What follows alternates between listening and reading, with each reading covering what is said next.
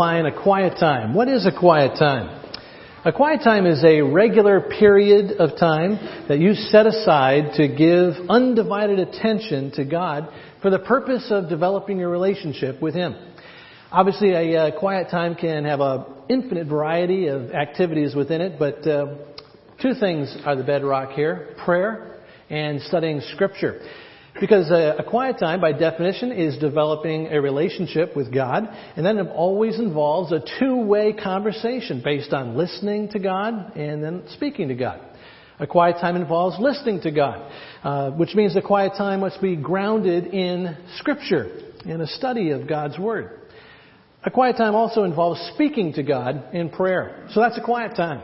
A quiet time is a period of undivided attention to God uh, for the purpose of developing a relationship with Him. And everyone here falls in some bandwidth on the quiet time continuum.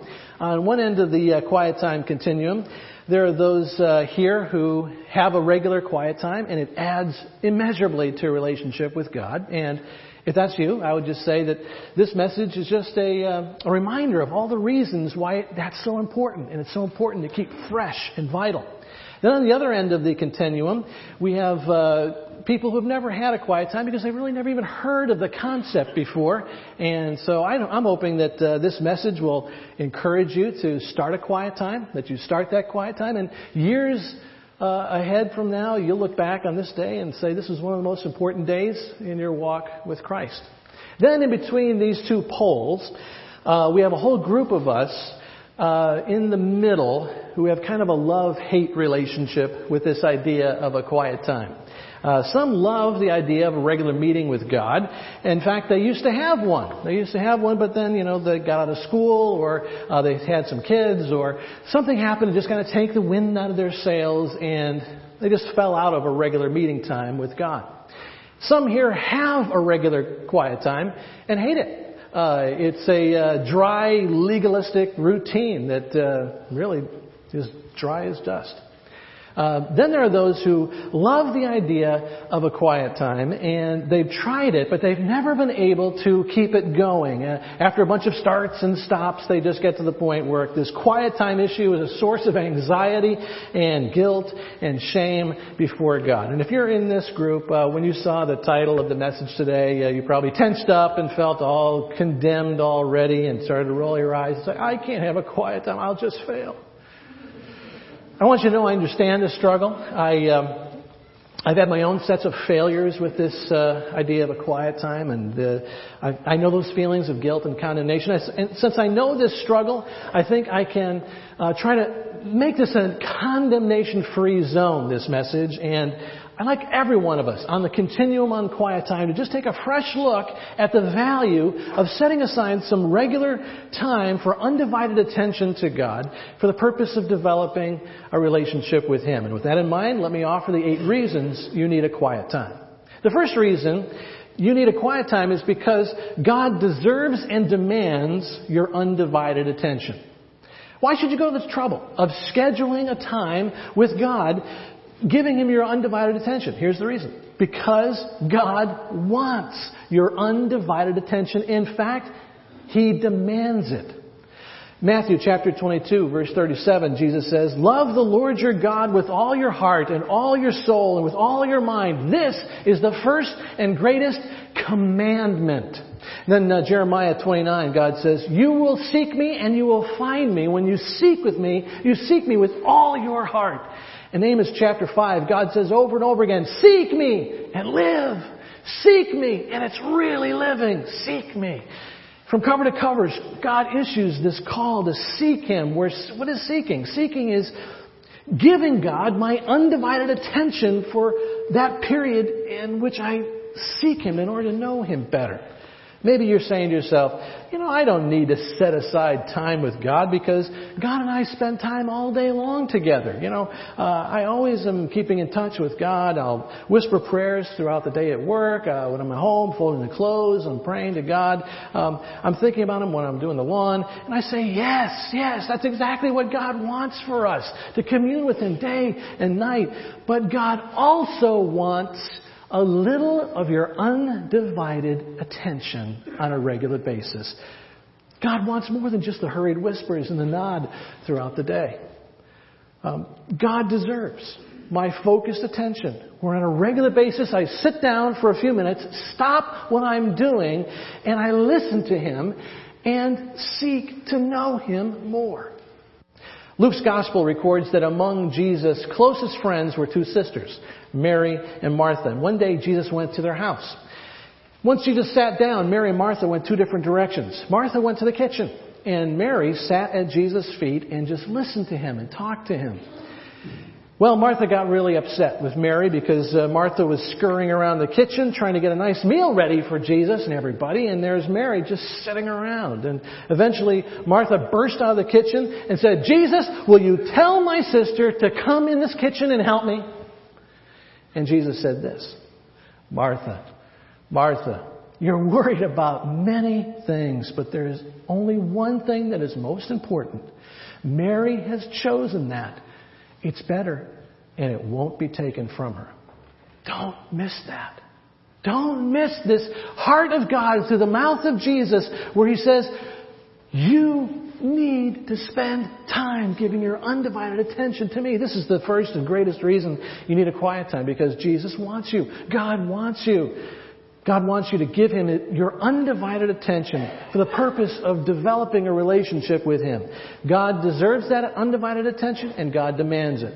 And this reason alone should be enough to bring us to that point where we carve out some time in our schedule to meet with God, but there are still seven more reasons. The second reason you need a quiet time is because God promises that it will result in great reward. Psalm 119. Blessed are those who keep God's statutes and seek Him with all their heart. Psalm 34. Those who seek the Lord lack nothing. Lamentations 3:25. The Lord is good to those who seek him. Do you hear that? God promises that if you make him the object of your undivided attention, you'll be blessed, you'll lack no good thing, and the Lord will be good to you. Then Jesus says in Matthew 6, when you pray, go into your room, close the door, and pray to your Father who is unseen. And the Father who is uh, unseen and sees what is done in secret will reward you, and reward you, and reward you. God promises that if you carve out some quiet time in order to give Him your undivided attention, He will reward you. And there are, of course, unlimited ways that God can reward you, but the greatest, most valuable way that God rewards you is by giving you more of Himself. That's God's greatest reward, to give you more of Himself. Just imagine if you had more of God, more of His peace, more of His strength, more of His power in your life. That would mean everything. It's the greatest reward. So the second reason you need a quiet time is because God promises to make it a rewarding experience.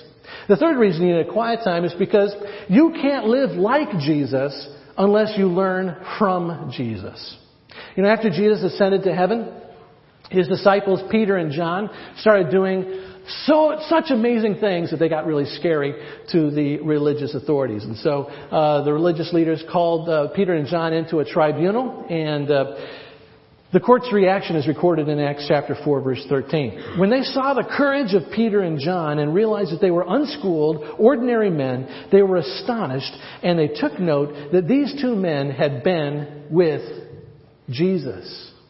You see, there was an air of greatness around Peter and John, and everybody knew it. Everybody knew that these guys were great, and they knew why. Because they had been with Jesus. Same goes with you.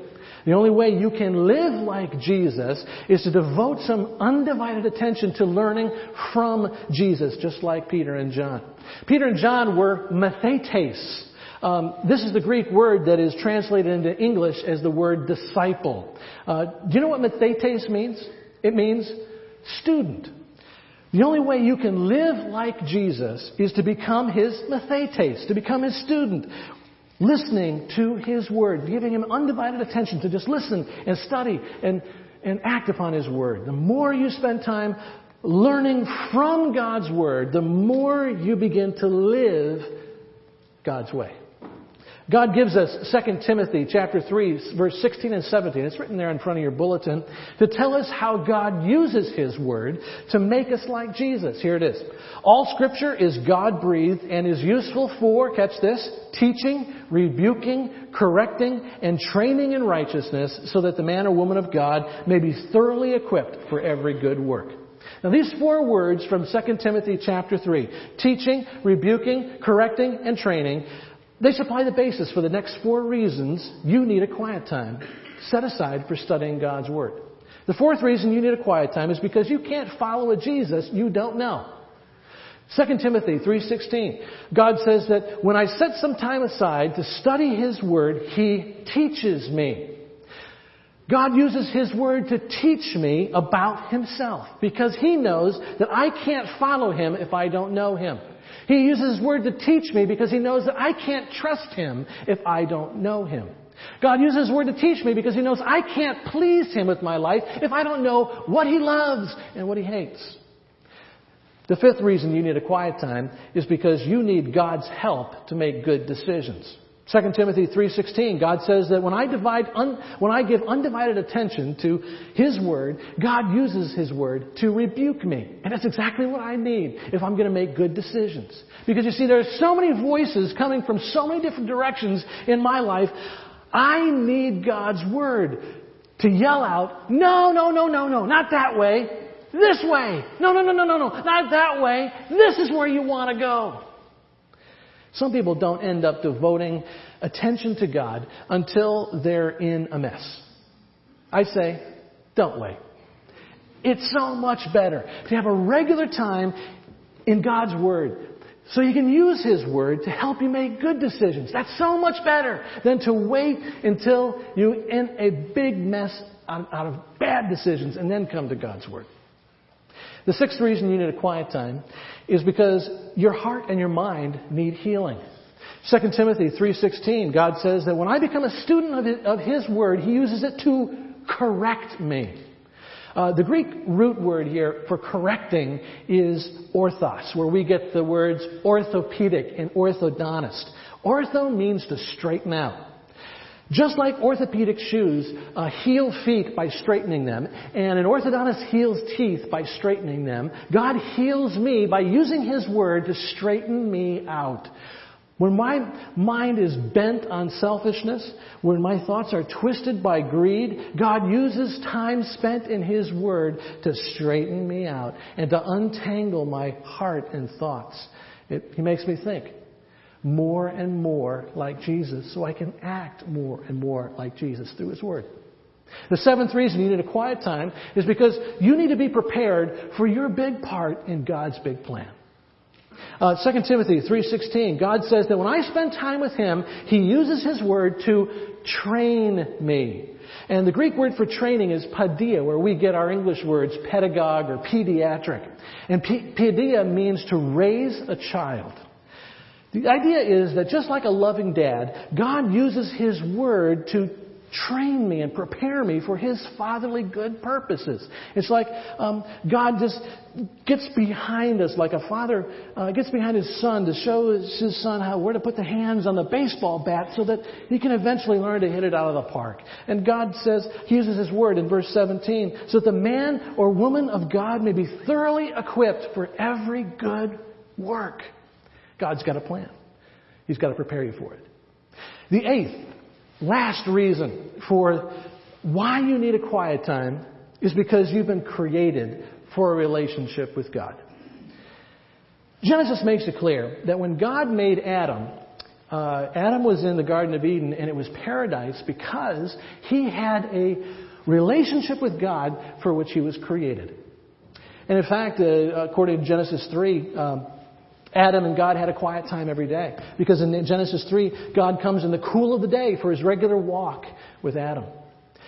Uh, in fact, and then also in Genesis chapter 2, verse, uh, uh, verse 2, we find that God ordains a quiet time with Adam. It's called the Sabbath. God set apart the Sabbath day so that Adam could use it to develop his relationship for which he was created, the relationship with God. This quiet time um, built into, the, into this week was, was so important in God's heart that this law went from the Garden of Eden to the mountain of Sinai, and God wrote it in stone in the Ten Commandments. The fourth commandment is have quiet time. Set aside for me, God says. But of course, now we know that God doesn't write His law on stone. According to Jeremiah chapter 31, God writes His law on our hearts. Through the Holy Spirit, God writes His law of quiet time, Sabbath, on our hearts so that we have a longing for this time set aside for a relationship with Him. But you may be saying, hey, then I'm created for a relationship with God and a desire for a quiet time doesn't change the fact that I've tried it and I always fail. Let's talk about that. Um, you may be one of those people who started way back when, uh, really eager to set some time aside for God. But then after a couple of days or a couple of weeks, um, your zeal turned into zero and you just stopped meeting with God and you end up saying, I failed.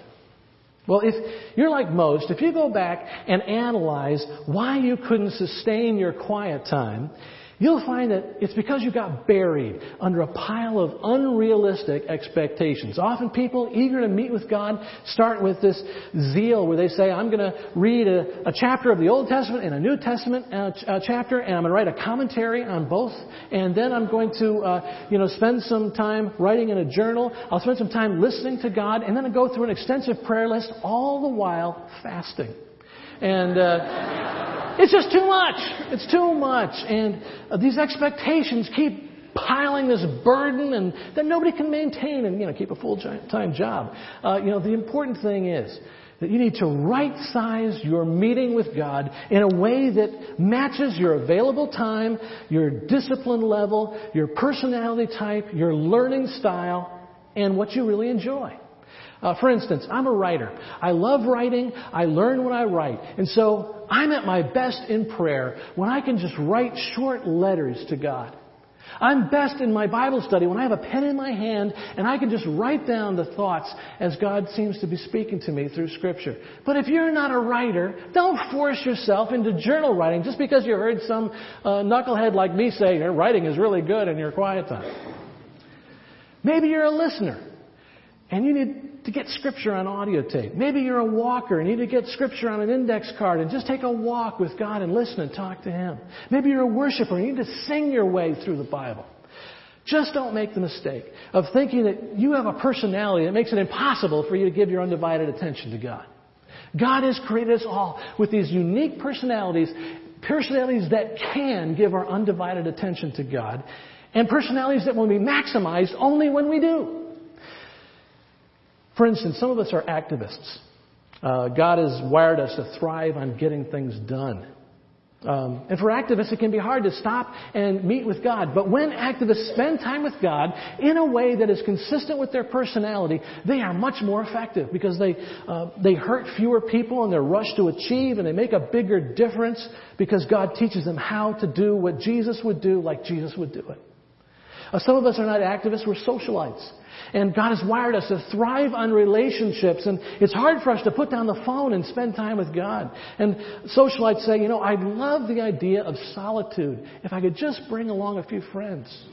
Um, you know, socialites may find it hard to spend time with God, but when they do, in a way that's consistent with their personality type, they are much better in all their relationships because God teaches them how to tame their tongue and how to give grace and wisdom just like Jesus would in their relationships to construct people in a way that changes their lives. Some of us are not uh, activists or socialites, we're contemplatives.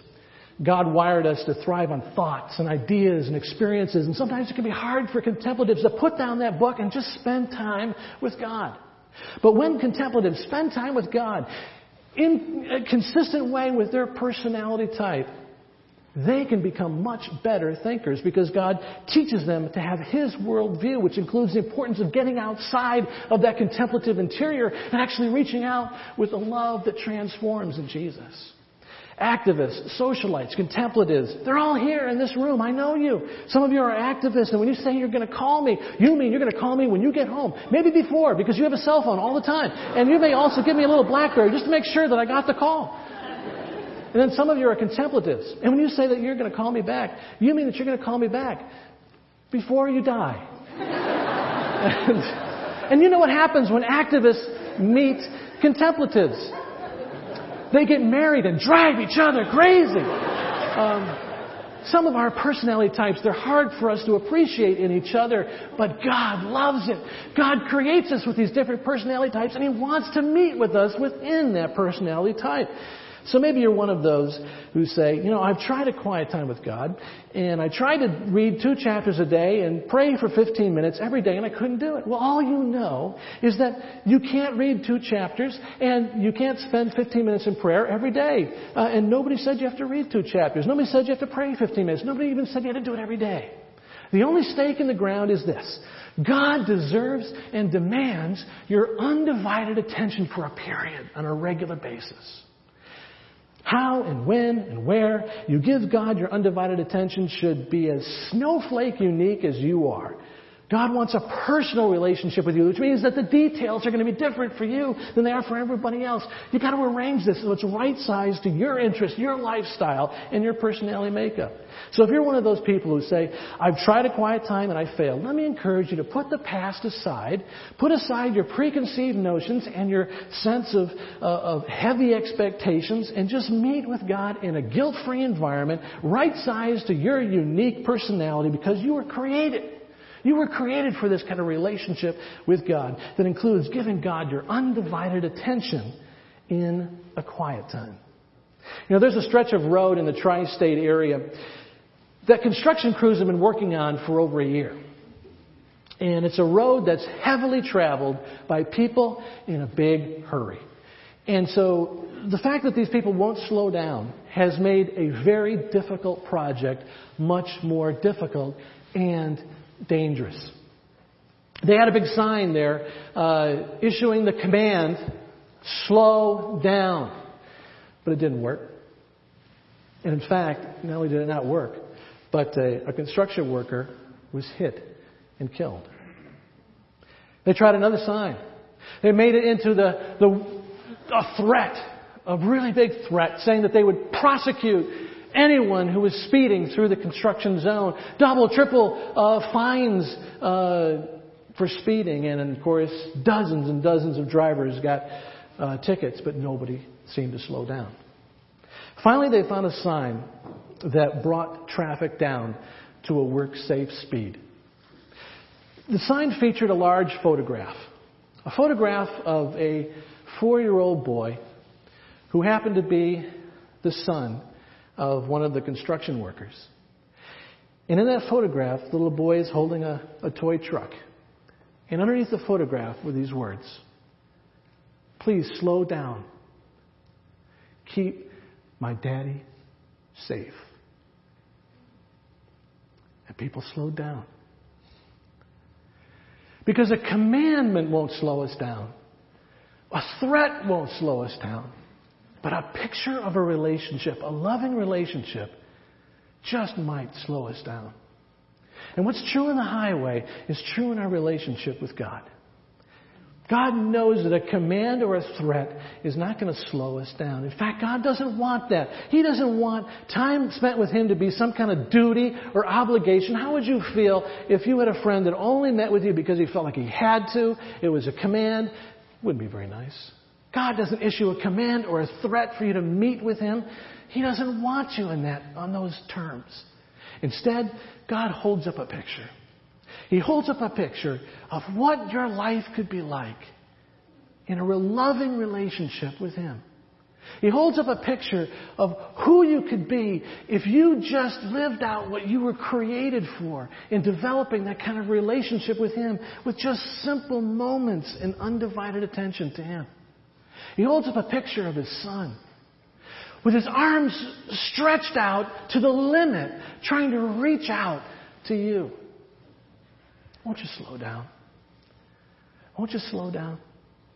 Won't you slow down enough to set aside a quiet time to develop your relationship with God? Let's talk to God.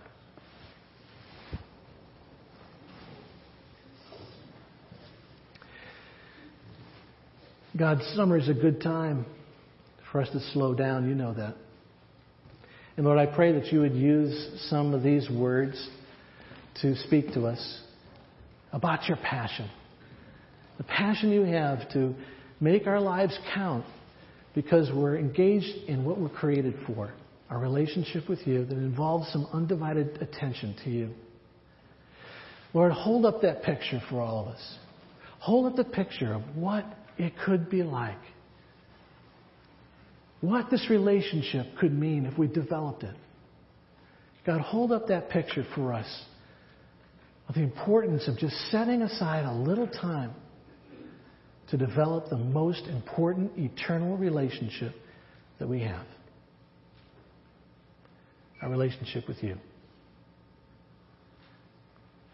Would you please stand?